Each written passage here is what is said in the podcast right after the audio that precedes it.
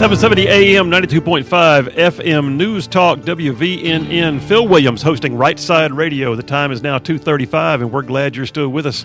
Hey, listen, Right Side Radio, you know the mantra. I say it every time. We are solid, conservative, and just plain right. And I'm glad you're with us. Hey, before we go on, and I've got to tell you guys real quick about Otter Creek. You keep hearing the ads probably, but I'm going to tell you, I know this place personally. Otter Creek Farmstead and Distillery is in Northeast Alabama. It is one of the South's top venues for wing shooting, corporate retreats, weddings, special events. They have luxurious guest rooms, beautifully manicured, hundreds of acres indoor and outdoor entertainment spaces. I mean, this place is incredible, and their culinary team, their chefs, wow, good stuff. Check them out at ottercreekfarmstead.com. They are an amazing place.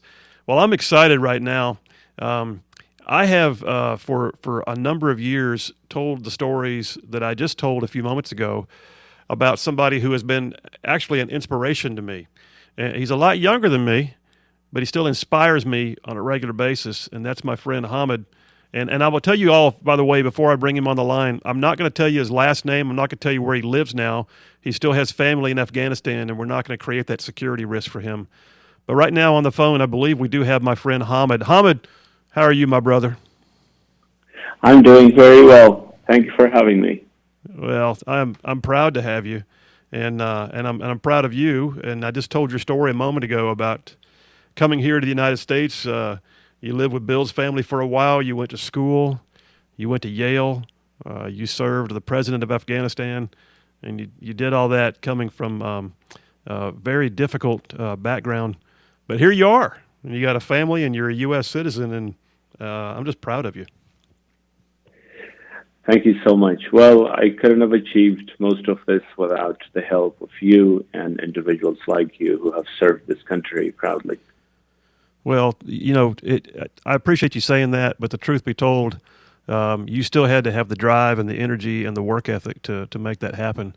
But uh, Hamed, remind me, were you were you 17 years old when you and I first met? Yes. Sound, yes, I was right? 17 years old. how did you how did you learn to speak English? I mean, was it school or was it self taught?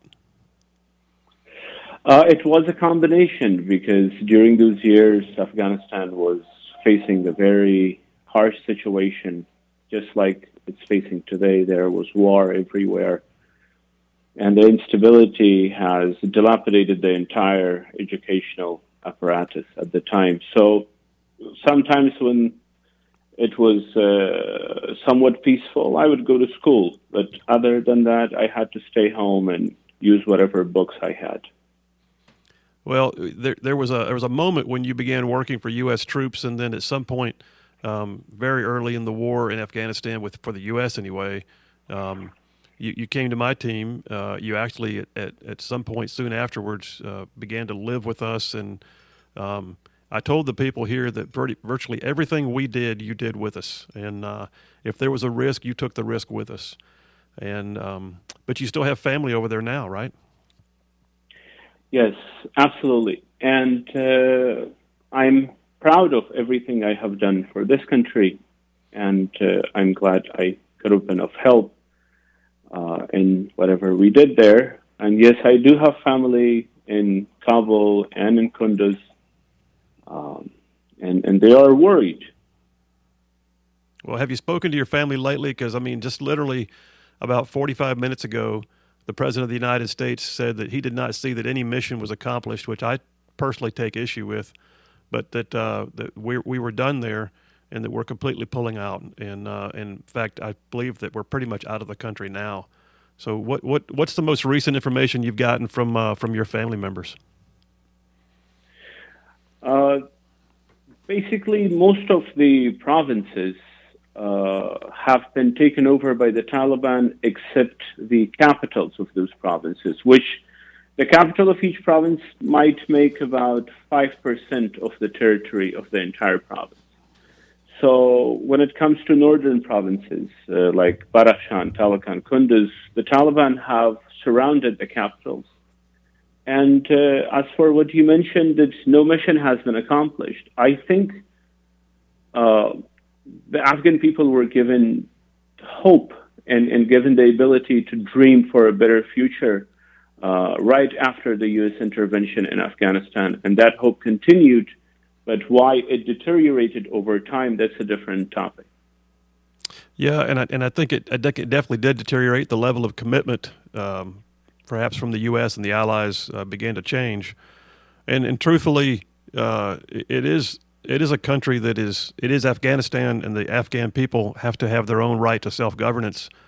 I think one of my concerns is also that the United States um, could have maintained a, a, place in Bagram where they could have uh, provided assistance and uh, and and sort of a, a foreign policy or a force projection to that region of the world, and, and now we've lost that capability.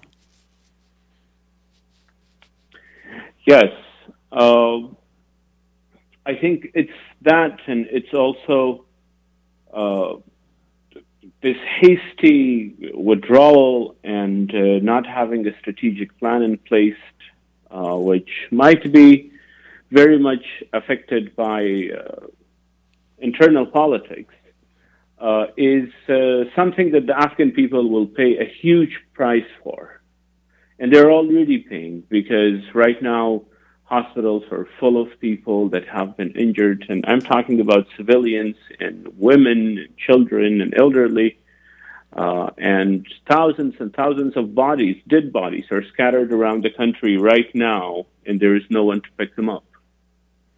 Well, and it, it's, you know, I, I hope it does not go back to the Neanderthal days of uh, pre 9 11 when the Taliban were beheading people, uh, you know, in the streets. But but I, I do know that uh, I, I, what I'm concerned for our friends who, like you, served with U.S. troops or who uh, did what they could to promote the Afghan government's uh, self governance, or for that matter, even the rights of women uh, to get an education and to be able to be elected to offices.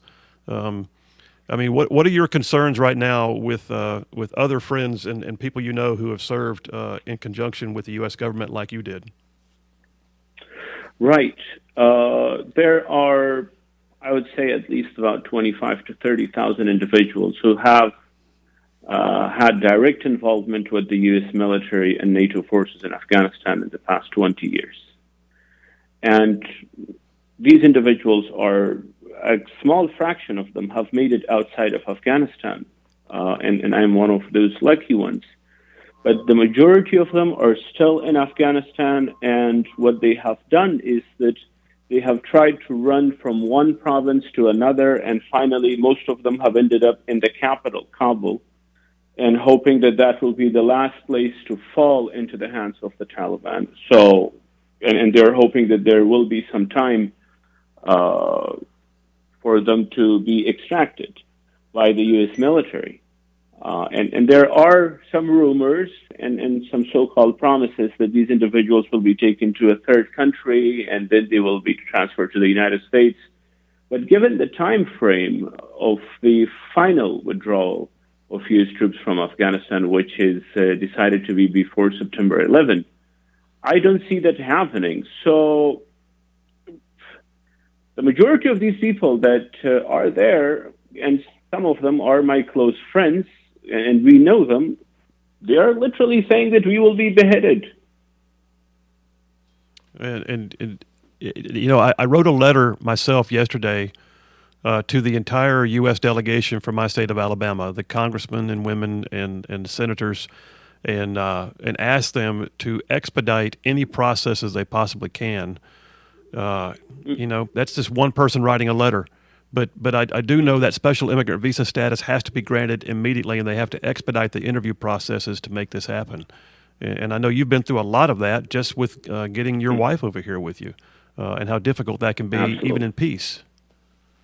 Absolutely, I know individuals right now that they, uh, for instance, my uh, two of my brother-in-laws they served with the U.S. military in Kabul area, and they have put their cases in and have submitted all the necessary documents. Uh, and it has been three years that their cases are still pending for the final review. So if somebody who has submitted everything three years ago and he's still waiting for this SIV visa, imagine somebody who is just about to apply now, how long he should wait. And do you think we have three years or four more years to wait who knows what's going to happen to these people? I mean, if we think about it this way, when U.S. military went to Afghanistan, and imagine there were some individuals who had worked for Osama bin Laden or Al Qaeda, either as a cook or as a guard or as a cleaner. I'm not sure if they would have been left alone and, and they would have been left alone in their houses or do whatever they wanted to do. I think they would have been arrested and they would have been interrogated and they would have been put behind bars. Now imagine what the Taliban would do to these individuals whom they blame for assisting the U.S. military to go on night raids, to arrest these Taliban soldiers, to interrogate them, and so on. And, and there is no need for them to keep them alive because there is not going to be an exchange of prisoners. No, you're, you're absolutely right. I mean, I think happen. I think I think negotiation is gone because the Taliban's chief negotiating request was that the U.S. forces pull out, and we just gave them that anyway. So why would they negotiate any further? Uh, and, and that's one of my concerns. Are you concerned with how quickly we pulled out of Bagram Air Base and, and, and left it behind? I'm hearing it's being looted already. It is looted, and all the equipments that were left behind are now being sold in the local bazaars. Okay. Which is well. unbelievable. The way that these troops left the base, they basically did not inform the Afghan military that was in the outer perimeter. Uh, after they left the base, about 20 minutes later, the lights go off, and somehow the locals in the area they knew that Americans have left, and they just ran into the base and grabbed whatever they could, and they're selling it out there.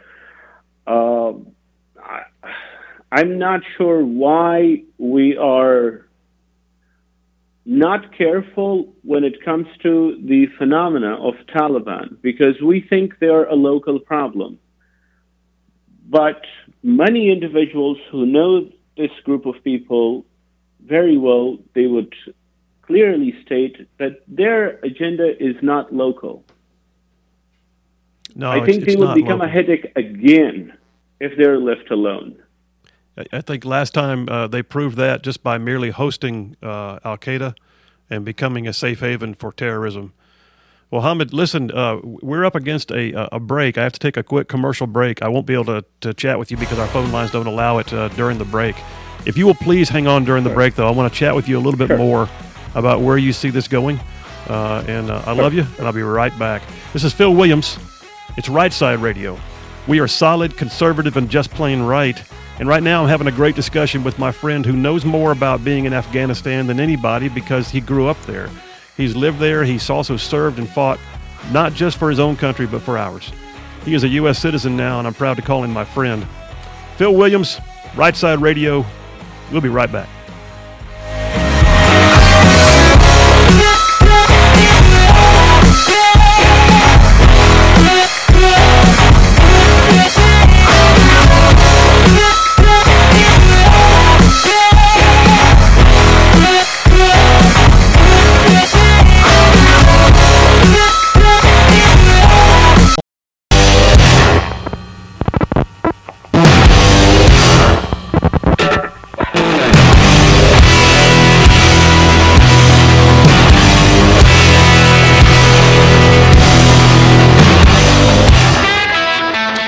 770 AM, 92.5 FM, WVNN News Talk. We are the news talk of the town, folks. Uh, right Side Radio here, your host, Phil Williams. Time's now 254. And listen, uh, say it over and over and over again. Right Side Radio, solid, conservative, and just plain right. We are on right now with my friend Hamed. If you heard the last segment, I hope you did. Uh, my friend Hamed and I um, served together in Afghanistan. He was the interpreter, uh, main interpreter for our team and uh, this is the beginning of the war. 17 years old. Uh, Hamed, we had some adventures, I think, didn't we? Yes, we did, definitely. yes, we did. I, I mean, I can remember uh, several times uh, going out into some hard places, and uh, there's this 17 year old kid named Hamed carrying an AK 47. Me just hoping he knows how to use it. And uh, you, you, you did a good job, my brother. And um, I, I, certainly appreciate uh, all that you did. And uh, we had Thank we you. had plenty of times uh, at night uh, out at the airfield waiting on them to drop in our air supplies and you know and whatever else, and uh, and you were always there.